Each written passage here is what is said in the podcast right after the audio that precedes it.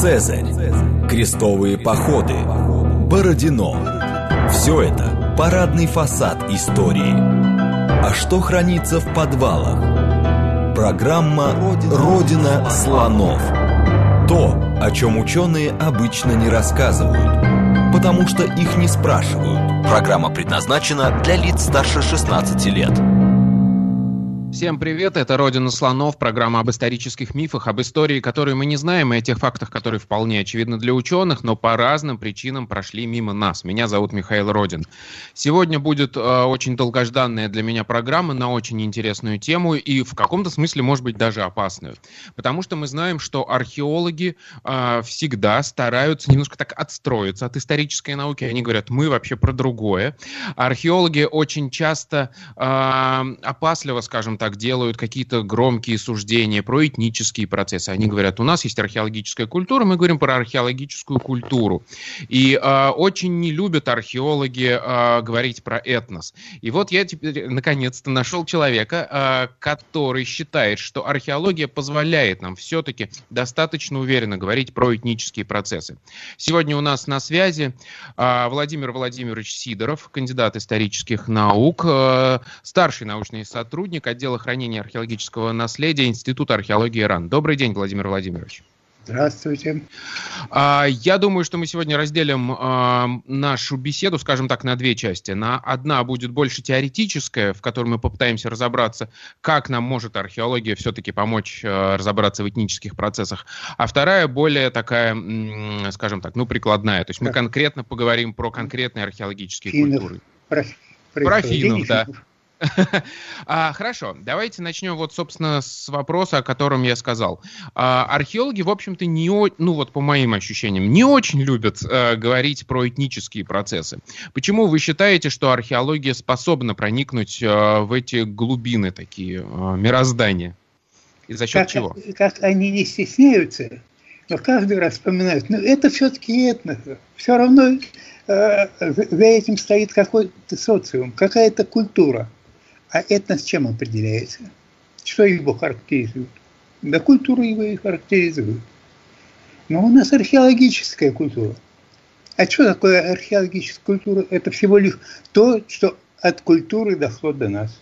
Что смогли не да, а вот смотрите, да, а в каком виде, э, что до нас для, э, для, доходит? Давайте разложим, собственно, археологию и археологические находки, которые у нас есть, э, на то, что, собственно, ну, что мы анализируем, да, в момент, э, когда изучаем археологию. Культуру мы характеризуем, потому что все эти археологические находки – это отпечаток культуры. Культура той самой, о какой мы говорим между собой, что это Э, культура как а, общественный опыт социума. Угу. И все. Такое простое определение позволяет оперировать все, э, всеми этими сложностями вместе. Потому что то, что мы знаем, и что мы можем передать, и что востребовано, и что сохранилось, это все и есть культура. Историю пытаются делать создавать не только археологи, но и лингвисты, историческая лингвистика, раз, э, и антропологи происхождения расовых типов.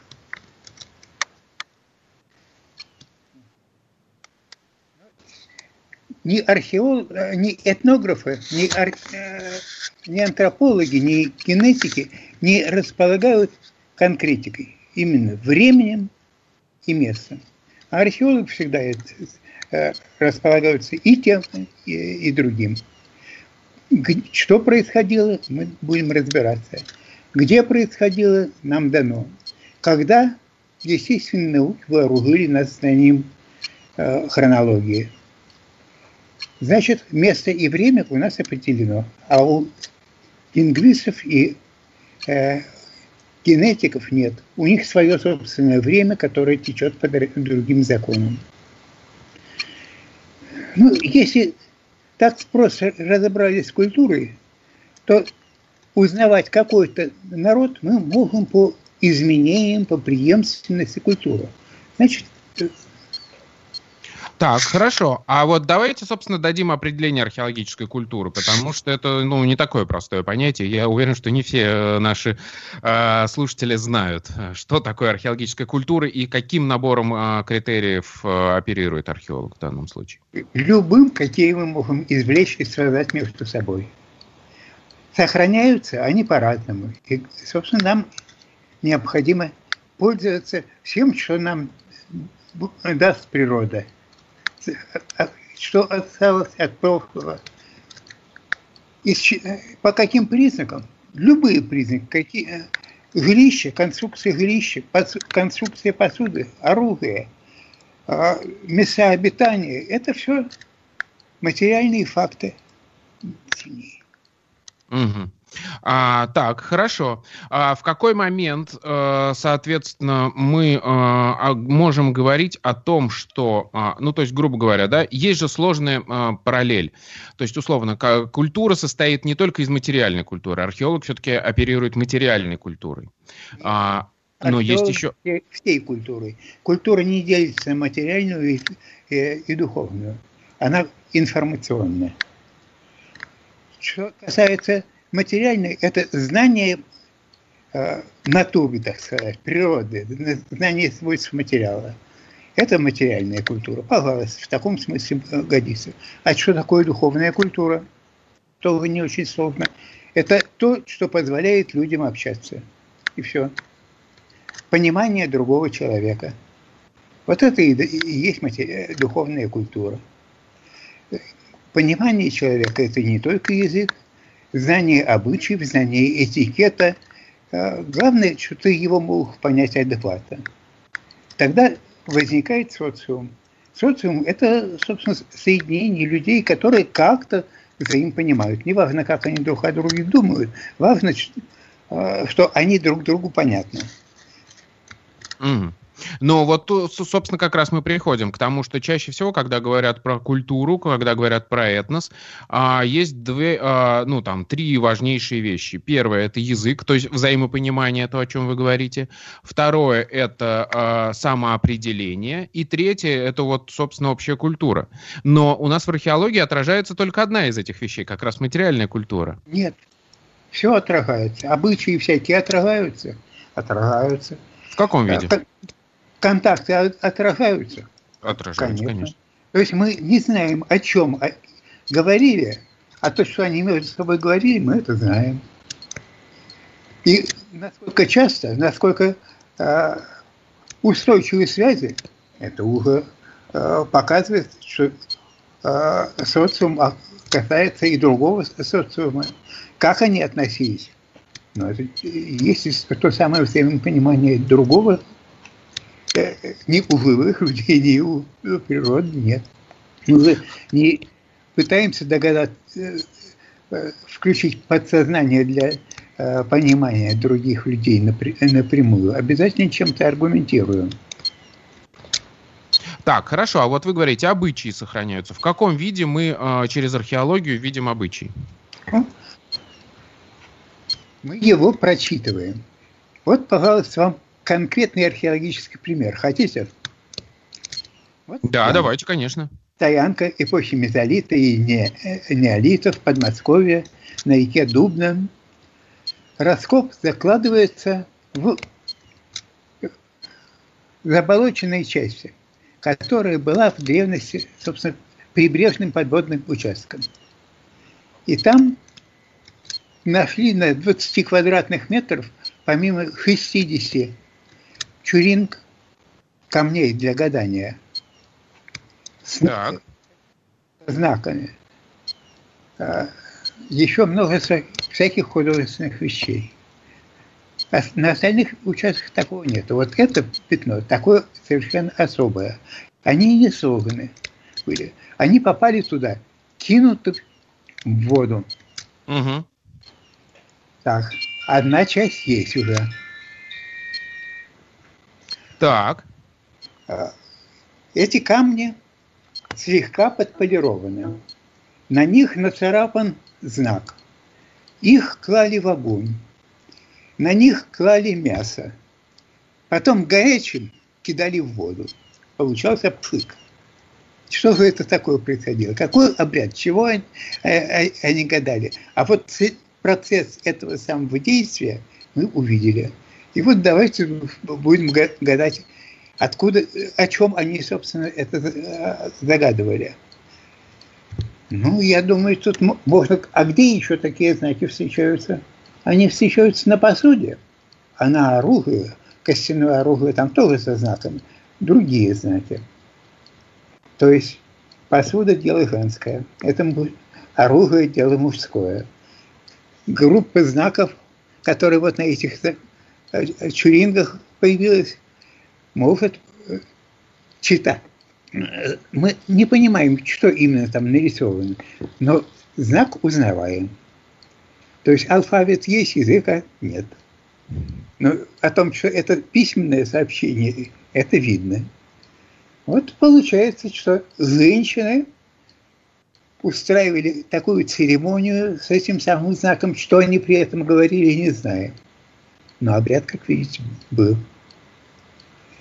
И туда же, в это месте попадали ритуальное оружие, там, там у подножия берега найдено.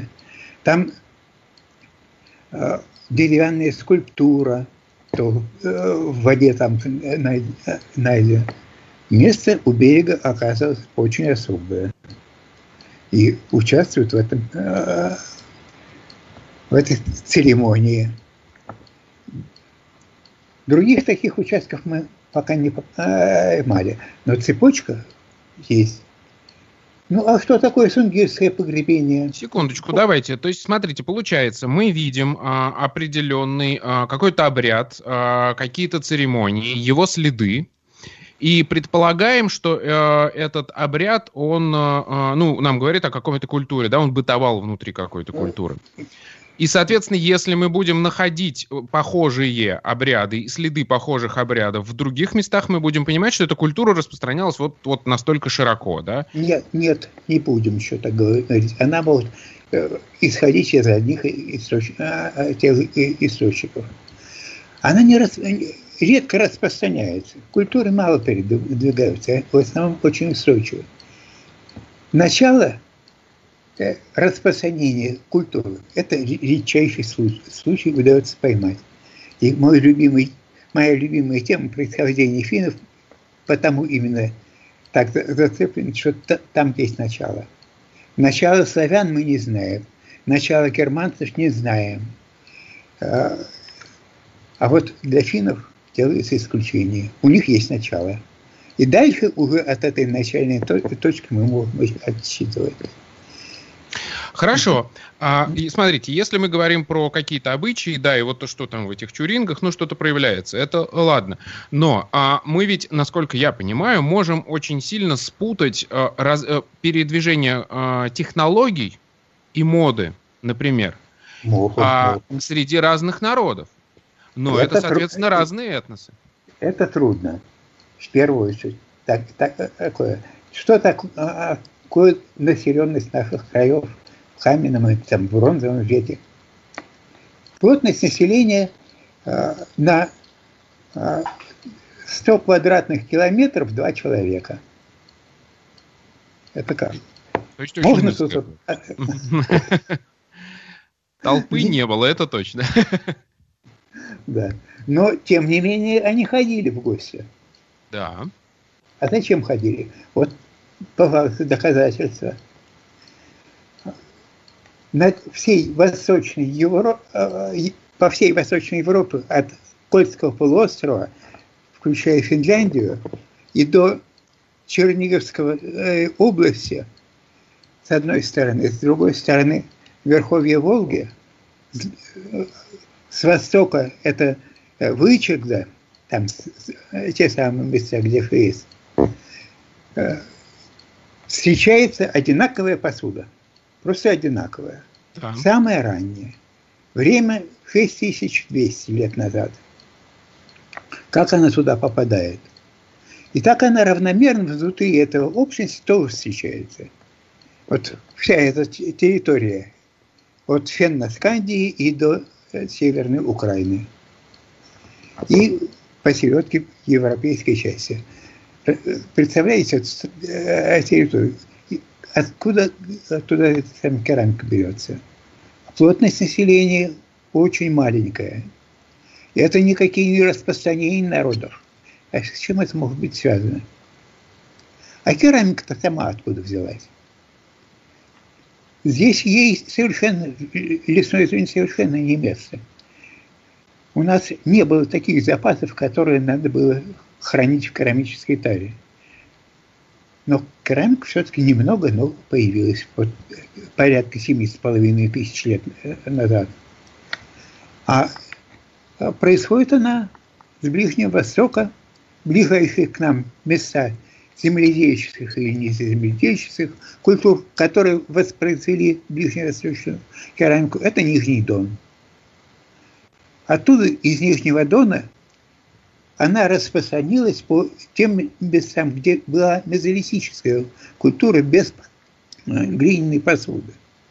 Но стали делать вот эти самые горшки, именно как посуду. Э, это связано с тем, что на юге все-таки народ побольше, во много раз больше, чем на севере. И ходили промыслить жену далеко на юг,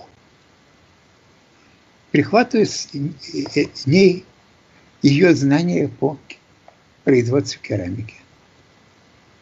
Это, собственно, так появляется у нас керамика. Не по экономическим надобностям, а потому что женщины у нас появлялись уже умыкнутые где-то на Нижнем Дону.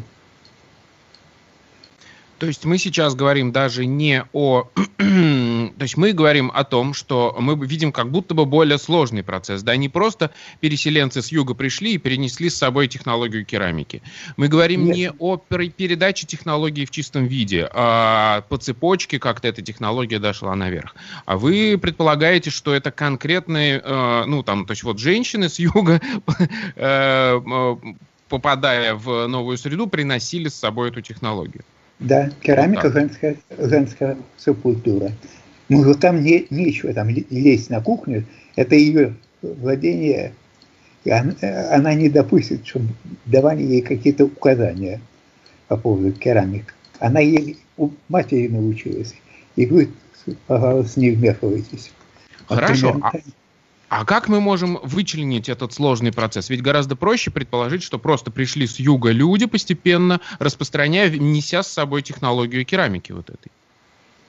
Мужики, Одно и то же племя расселялось. А, это у мужиков керамики э, нет, у них орудия, инструменты, это да. их дело, их оружие. Оружие так не распространяется. То есть перемещались в пространстве женщины, а не мужчины. А, я понял. То есть, получается, мы на всей этой территории видим, а, что оружейные комплексы, они другие, да. и они отличаются от тех, что с юга. А керамика такая же, как на юге, правильно? Да. И это нам говорит о том, что э, там мужское население условно стабильное на севере, и э, оно там свое отдельное, то есть это отдельная культура. А, а... Что, что такое родовая община? Угу. Мужики все родственники, женщины со всех сторон, из разных краев. Обязательно. Как можно дальше э, искать жену? Тогда не, не нарвешься на родственницу.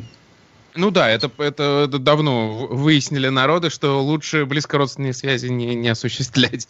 Это опасно это, для здоровья. Это, оказывается, выяснили еще звери. Угу. А у нас элементарное наблюдение. В кого влюбляются в первую очередь в школе? В новеньких. Вот э, про такую этнографию я, честно говоря, не думал. Так, хорошо. А, то есть получается, мы даже достаточно тонкие а, этнографические процессы уже в, можем прослеживать в, в археологии. В вещах. Чем женщина занимается а, ребенком, кормежкой, одежкой, собирательством. Грибы, ягоды, Э, ракушка, там э, мелкая рыба – это ее дело. Чем занимается мужчина? Там, где тяжело, где опасно, где риск. Охота – это всегда бой со зверем. Да, но смотрите, вот, например, у меня есть другие примеры. А, есть достаточно похожие а, в верхнем палеолите а, примерно плюс-минус одинаковые э, обычаи, которые распространены на огромной территории. Э, я сейчас, э, ну там, э, по э, рассказам Владислава Сергеевича Житинева, э, я думаю, вы знаете, исследователи палеолита, знаю, что э, у нас есть э, очень широко распространенная культура, да, э, там вот этот э, верхний гравет, по-моему, если мне память не изменяет, и у нас есть э, Испания северная, и у нас есть э, Капова пещера. И, и там э, ну, мы видим, что это плюс-минус очень похожие э, рисунки, да, и очень похожее устройство, скажем так, вот этих пещерных храмов. Можем ли мы утверждать, основываясь на этом, что это одна и та же культура, что эти люди говорили условно на одном языке и исповедовали примерно одинаковые обычаи? Или они просто перенимали друг у друга вот эти слова? Дело гораздо хитрее. Эти самые пещерные храмы – это территории Пиреней да. и Альп, восточная, западная часть. Только там встречаются храмы. У нас два случая. Это э, э, в Башкирии и все. Да. И нельзя сказать, что это, это храм. Это может быть. Кто-то пришел оттуда из, Испан... Э, из Испании, тогда еще, еще примерно 20 тысяч лет назад один случай не прижилось. А там эта культура существует. Скульптуры женские, увы, во Франции не встречаются. Там барельеф есть, там рисунок, э, графика есть. А скульптур женских нет, голеньких. А это черта костенковской, костенковской, вейндорфской или гравецкой культуры, которые охватывают э, Южную а, Германию, Австрию, Чехию, а, Молдавия э, и наши костенки. За Дон они не ходят уже. На Волге их нет. На севере их нет. Так что эти вещи тоже этнически связаны. Только этносы вот такие вот большие. Да, ну вот можем ли мы утверждать, что это был один этнос, или они, например, перенимали друг у друга э, вот эту, ну, обычаи э, вот этих, э, создавать эти скульптуры? Это, они не перенимали друг у друга. Это было унаследовано. Да, э, эти самые от, э, таких от скульптур во Франции всего-навсего изображение половых органов, и все. А у нас скульптура – и этих самых э, знак Вульф у нас нет. А во Франции они, пожалуйста, есть. Это не переходят они друг в друга. Говорят, еще сибирские скульптуры, а они одетые. Ну, естественно, там климат другой. Не так, не так уж сильно, потому что это время максимум ледника. Так что у нас тут было ничуть не хуже, чем в Сибири морозы. Что такое ледниковое время? Это ясное небо, 40-50 градусные морозы. Ну, это зимой. да. И жаркое лето. Вы считаете, что а, вот эти комплексы, ну, то есть, грубо говоря, вот эти статуэтки а, женские одинаковые на такой огромной территории разбросанные, говорят нам о том, что это, скорее всего, один этнос. То есть люди, которые исп, исповедовали которые примерно одинаковые понимали. обряды и говорили примерно на одном языке у них были явно э, один и тот же фольклор. Одни и те же истории они рассказывали. Это все общение. Это и есть племя. А территория его, вот основная часть, это Велендорф, это под Веной, да. Костенки, это вот такая вот парочка. Между ними тоже в точку, э, точками все это занято. А территория Костенки – Костенковская Виллендорфская культура, так и называется. Начало где-то за 30 тысяч лет с хвостиком, а, а заканчивается, идет трансформация в другие культуры, появляются там новые навыки. Кстати, почему? Да потому что соседи появились у них. Вот. А про это, кстати, мы поговорим в следующей части программы про соседей и взаимопроникновение культур. Напоминаю, что это программа «Родина слонов». Мы сегодня на связи с Сидоровым Владимиром Владимировичем. Мы говорим о том, как нам позволяет и позволяет ли археология проникнуть в глубины этнической истории. После новостей мы вернемся. Программа «Родина слонов». То, о чем ученые обычно не рассказывают, потому что их не спрашивают – еще раз добрый день, это «Родина слонов», меня зовут Михаил Родин, и у нас сегодня на связи Владимир Владимирович Сидоров, и мы обсуждаем а, его взгляд на то, как может нам помочь археология с пониманием, с пониманием этнических процессов. И вот вы упомянули а, один из фактов, да, что у нас есть э, Гровецкая, да, про Гровет мы, по-моему, говорили, э, про Гровецкую да, культуру. И потом у них появляются соседи, и, соответственно, мы видим, как культура меняется. Как в этом случае разделить заимствования культурные от э, Э, изменения самой культуры? Для этого нужен в первую очередь массив каких-то признаков других. Пока была суровая ледниковая пора, до 15 с половиной тысяч лет за Аку люди не ходили. К северу это была тундра, приледниковье, естественно, никаких лесов. К югу были и леса, и звери полно. Была такая тундра-степь, похожая на якутские Э, луга. Вот такого рода растительность. Ну и скот, э, животные были достаточно упитанные, летние травы это изобилие. А 16 тысяч лет назад на Акой появляются люди. Откуда они взялись? Пожалуйста, под удом Нет, повезло. Наткнулся на стоянку, которую мы можем датировать по ледниковым отложениям. Вот только-только ледник отступил. Озеро осталось самого высокого уровня. Э, уровень легко довольно читается, полный его показывает, э, где, собственно, вода была. И что же нам там попалось? Скребла, топоры, никаких наконечников, кроме одного крайне примитивного. А где такие еще встречаются? Да под Красноярском. Набор, который характерен для э, кокоревской культуры из-под Красноярска, а точнее Фонтова гора, 2, у Домля это Калининская атомная станция. Вот куда они забегали. Потом ее снесли при расширении водохранилища, докопать полностью не докопали. Но образчик, набор такой орудий, ну чисто сибирский. А косенковцы так топоры не изобрели. Не было у них рубящих орудий. Ну, использовали кое-какие нуклеусы, а нормальные формы, которые бы повторял их, не было. А у этих, пожалуйста, десятки рубящих орудий. И это черта характерна для Сибири. То есть из Сибири они явились. Ну, поскольку это красноярский ну, материал куда э, точнее. Ну и постепенно, пожалуйста. То есть, получается, мы видим а, по археологии перемещение а, конкретной группы людей или со всем распространение набором культуры. со всем набором культуры из э, Красноярска, из 5, Сибири. 5 тысяч километров. А, к нам сюда, а, на европейскую часть России, то есть в район реки Айки. Может быть и не сразу. А, где-то в это же время появляется палеолитическое население на Урале.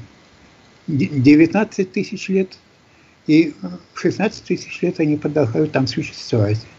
А вот от 16 тысяч лет они появляются уже в центре русской равнины, на склоне Валдая, на самом краю ледника.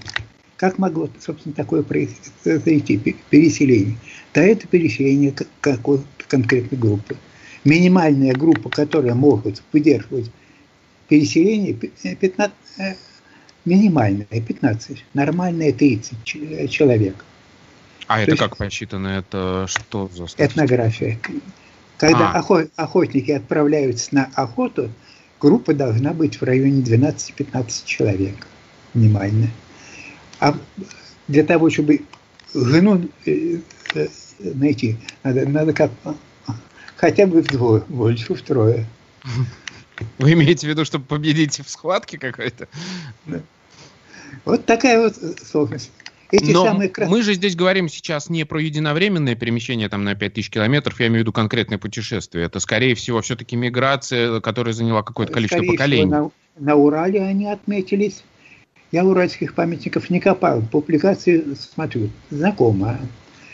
А дальше вот цепочка идет по Каме, и появляется эта культура уже вот сибирского рода, но и ее дальнейшее развитие по всей центральной русской равнине, ну, тоже, обычно чуть севернее Волга они продолжаются. Много их на оке.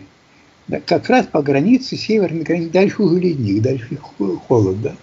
А здесь те э, люди, которые умели рубить, то есть строить водные э, сети переправочные, может быть, и, и лодки, скребло это орудие для выскабливания выжигаемые лодки.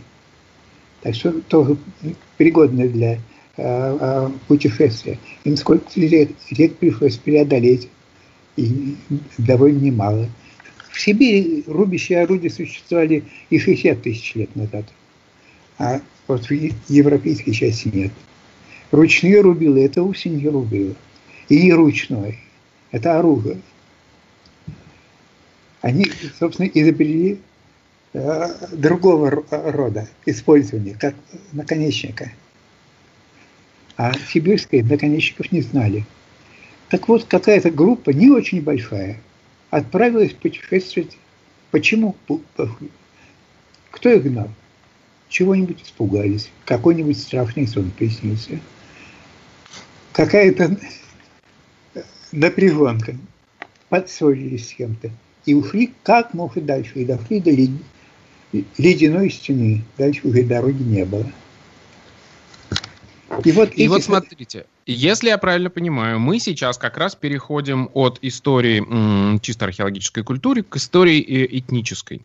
А, потому что все, что вы сейчас рассказываете, по сути, а, очень мне напоминает то, о чем мы говорили с Владимиром Владимировичем Напольских про а, финно-угорские языки. И если я правильно помню, как раз получается, когда а, они делали анализ а, и по лексике пытались понять, а где, собственно, находились вот эти профинно-угорские языки, где они появились, а, это как раз вот туда за Уралом, это как раз э, Западная Сибирь. Это просто было восстановлено по, э, тому, по тем климатическим условиям, по э, фауне, которая там обитала в это время. То есть как раз корень э, про финугров, он как раз где-то там за Уралом. И потом постепенно это все перемещалось туда, в сторону Феноскандии. Не очень постепенно. А, то есть достаточно быстро. Но там же еще история-то вот в чем. Как раз в это же время примерно а, Феноскандия была занята ледником. Соответственно, были гораздо более жесткие условия, чем как раз там же вот в Западной Сибири. И ледник постепенно отступал. И тот процесс, о котором вы сейчас говорите, это, скорее всего, они как раз за ледником исследовали. Правильно? То есть мы уже сейчас говорим про финно-угров. Я говорю не про финно-угров, а фи, про финнов. Угры сюда у Напольского я кое-чего подчеркнул. Это что финно-угры – это применяемо понятие к пермякам.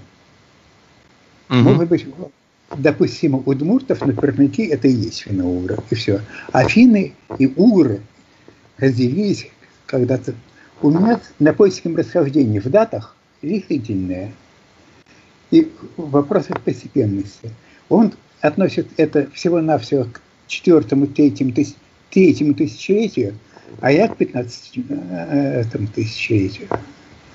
Разница очень существенная. Очень существенная. В его времена угледник никакой не влиял. Это была самая теплая пора. Гораздо теплее, чем в наше время. Так что угу. сейчас еще такого максимума э, термического, как это было э, 7-5 тысяч лет назад, мы еще не достигли. Так, ну, и подождите, касается... смотрите, получается, вы считаете, что э, финская культура сформировалась в более-менее э, таком сформированном виде, судя по археологии, да, еще там за Уралом, и потом они достаточно быстро начали перемещаться э, в, в сторону современной Финляндии, скажем так. И мы видим эту цепочку перемещений, правильно? И это было еще в палеолите. То есть 15 тысяч лет назад это еще Это палеолит. палеолит. Это еще, еще самый настоящий палеолит. Под Кахырой мы нашли отличные памятники продолжения этой самой культуры. Угу. И рядышком э, памятник Косен, Косенковские. И вещи отдельные там и здесь встречаются. То есть наконечники стрел, которые туземцы э, делали, те, э, кто пришел с Востока, они совершенно по-разному сделаны. И вот Косенковский наконечник был на... Э, видно этого зверя? Да, я вижу, у вас там кошка ходит. Угу. Ох. А, так, отличный черный кот.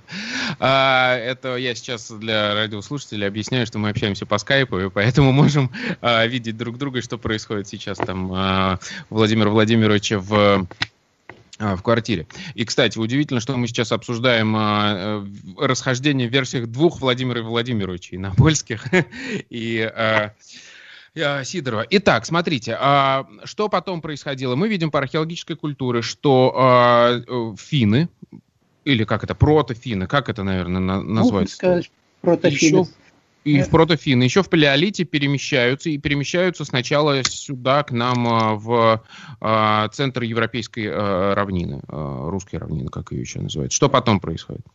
Потом ледник еще отступил, и по Северной Европе потекла река Э, впадающая в Атлантический океан где-то у Фарерских островов. Там была равнина, очень похожая на Мещеру. Она была населенной. Так вот, по этой самой цепочке памятников идет через Северную Европу и до Северной Норвегии. Это все цепочка культур, связанных вот с Уралом, расселением с Урала не решаются э, даты есть. Но пытаются найти, может быть, что-нибудь в Европе похожее. Нет, не похоже ни на какую Европу. Каменные орудия сказать, э, э, другие, решительные. Но сосед, и вот ходили за вонами.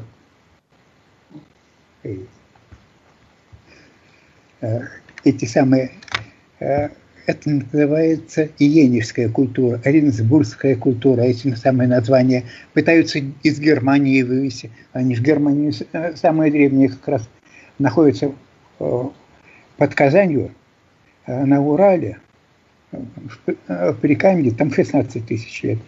Оренбург 12 тысяч лет. Вот. То есть моложе, значительно да. моложе. Угу. Вот они как раз за это время, когда ледник еще отступил, расселились по Северной Европе. И цепочка получается Норвегия, Северная Германия, там, кстати, встречаются и монголоидные примеси населения, э, и э,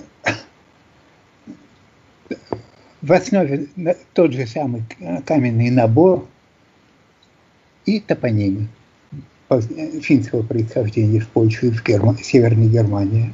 А эти самые белокурые э, арийцы – это как раз финны туземные. Почему? Малая численность населения ведет к тому, что возникают кровосмешения и начинают проявляться рецессивные признаки, такие как светлые волосы, светлые глаза. Будет смешение черные, э, смуглые, э, они как более здоровые, более Э, нормальные, они вернутся в Европу. Угу. А, так, хорошо. А как тогда состыковать вот данные археологии, про которые вы говорите, и данные лингвистики, которыми оперирует тот же самый Напольских? Ведь Первый... расхождение в 10 тысяч лет – это немало. Лингвистам надо отказаться от своей датировки. То есть вы просто решаете проблему? Только. У них, собственно, методика пытаются археологическое датирование. Но вот технологический прием какой-нибудь, какое-нибудь изобретение, значит, э, есть к нему слово, если распространяется это изобретение, значит, распространяется и слово. Но язык по-другому устроен. Вот это как раз лингвисты никак не могут, они, похоже, не читали э, от двух до пяти Чуковского. Так, смотрите, но может быть все-таки, э, почему я сказал, что это непростая тема, как мне кажется, а дело вот в чем. Мне кажется, просто, может быть, мы говорим о разных процессах, которые по-разному протекали. То есть, условно, я могу предположить, что распространялся раньше технологический комплекс, ну, то есть вот эти вот э, все изобретения, про которые Он вы говорили. Он не распространится, без, без мужчин к тому. А их могли перенимать, например? А, а как перенимать? Перенять через контакт. Это обязательно цвет человека будет. Без контакта в подражании ничего не делается. Любая технологическая операция – это довольно сложная э, вещь. Цепой – это группа признаков обязательно, не отдельную черту. Все э, передается комплексами. То есть мы говорим о том, что перемещается не просто там условно изобретение топора, да, которое помогает в этой местности там условно те же самые лодки, про которые вы говорите, строить, а весь э, набор да, орудий и устройство жизни. Да, да. И это нам позволяет говорить о том, что перемещалась группа людей, а не просто технология и мода там на какие-то топоры. А вот для керамики только женские э, э, комплексы все переходят. Почему? Женщины представляют не местное население. Местное население – мужчины. Именно у них устанавливаются контакты связи. Они инициируют эти самые связи по территории. Они за ней ходили. И вот культура передается по мужской линии. Все эти самые сказки, все загадки, все правила поведения и все прочее – это части мужской культуры. Вот, собственно, это должно быть усвоено именно через социум. Социум предписывает нам все это. Общество, а не один. Не тот, кто чего-то изобрел, а тот, э, кто усвоил, понял и передал дальше. Это, одного Творца мало. Творец а без тех, кто оценит его произведение, увы, не справляется. Так Хорошо. Что, а это один из этнических процессов, э, который происходил в позднем палеолите, в раннем неолите, а, вот на этой территории, да, на восточноевропейской равнине. Что потом дальше происходило с этими культурами? Как они развивались, как они а, распространялись и друг на друга влияли? И кто там на них влиял? Так, кто костенковцы по происхождению? Лингвисты могут э, определяют, что соседями э, финнов были славяне. А где, кто соседи еще этих самых пришедших из Сибири? Из Сибири явно пришли финны. Явно алтайская, с монголоидностью. А косенковцы, те, которые пришли, если пришли из Центральной Европы, похоже, они просто эту территорию продолжали осваивать примерно 45 тысяч лет. Еще от позднего неандертальца. И соседи, вот Здесь финны, там у нас должны быть славяне.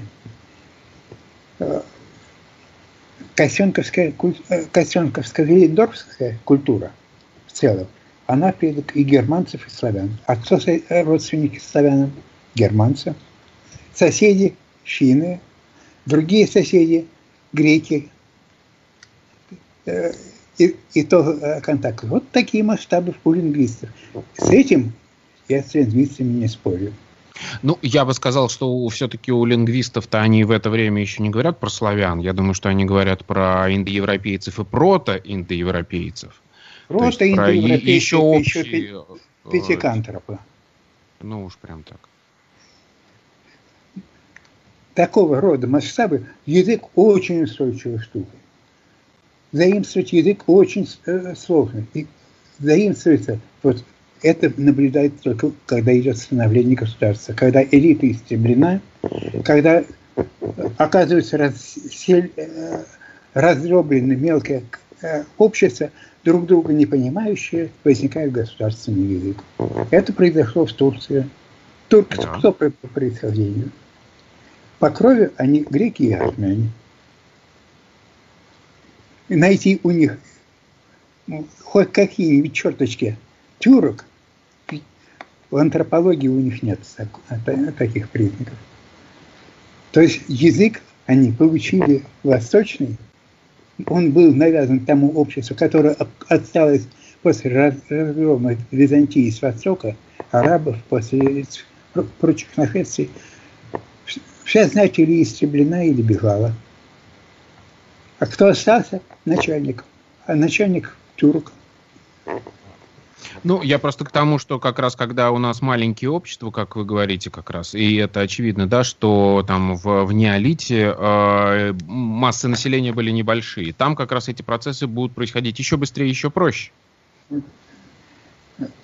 Именно потому, что они были разроблены, они уже развиты были так, что им общение было необходимо повседневно. Это заимствованные технологии, это и торговля, все это уже существовало. А в неолите этого ничего не было. Кстати, у меня есть попытка определения численности населения. Неолитического. И неолитического, и металлического, и эллитического. На 15, срез 15 тысяч лет Восточная Европа от Карпат до Урала а, и от ледника до Черного моря это около тысячи человек. Тысячи человек? Да. А так, а как вы это рассчитали? На основе чего? Потому что мне кажется, что мы даже все памятники-то еще не нашли э, той поры. Так, памятники есть, но они еще сами по себе напрямую не дают. Зато есть неолитические, которых достаточно много, хозяйства которых мы уже знаем. Мы знаем, какие они территории, места занимают для отдельного поселения, для отдельного э, общины значит, мы можем посчитать и общины. По крайней мере, э, не больше какого количества их а, было. Для дьяволовской культуры это средний неолит. У меня получилось примерно 5000 человек. Это территория от Архангельска а, до Рязани. А, то есть, смотрите, э, мы как раз говорим об увеличении численности населения. Если мы говорим про всю восточную европейскую да. равнину 15 тысяч лет назад, по вашим оценкам, это всего тысячи человек. Да. А в неолите это какое вы говорите ну, время? На 5, э, на 5, тысяч. 5 тысяч лет назад. До нашей эры? Или назад? Нет, на, лет назад. Назад, это, то есть 3 тысячи лет наиболее, до наиболее угу. изученный отрезок конца э, среднего, э, среднего неолита, вот это 5000 лет, конец среднего неолита, Льяловская культура включает Финляндию, э, от Валдая и до Приуралья, на Камут не залезает, Среднюю Волгу пересекает у Нижнего, и южная граница их Рязанская область. Вот это вот территория дьяволовской культуры, моей любимой. Которая... Ага. Которая как раз протофинская, судя по всему. Она уже финский, конкретный финский народ. Были уже в это время и другие финские народы. И вот другие финские народы, они получаются в районе 10 тысяч лет назад, когда произошло затопление э, Северного моря, когда океан поднялся, когда начались новые переселения Центральной Северной Европе, и э, увеличение численности населения на юге ведет к э, вытеснению и смы, э, не к вытеснению, к смешению с финнами. То есть приходили южные какие-то небольшие группы, не народы переселялись, а отдельные активные представители, может быть, семьи, может быть, дружеская компания, приходят и становятся финнами были европейцы, стали финны. Вот такая вот. И это происходило вплоть до начала первого тысячелетия нашей эры. Так что Чины э, увеличились в 600 лет за счет переселенцев светского. Самым... Отлично. То есть это происходило вливание, да, такая ассимиляция. Да. А, хорошо. Спасибо вам огромное. А, у нас на связи был э, Владимир Владимирович Сидоров. Мы говорили о том, как э, и может ли археология изучать древнейшие этнические процессы. И, в частности, обсудили э, мнение Владимира Владимировича о том, как проходили этнические процессы еще даже в Верхнем Палеолите и в Неолите на Восточной Европейской равнине. Это была программа «Родина слонов». Меня зовут Михаил Родин. До новых встреч. Пока.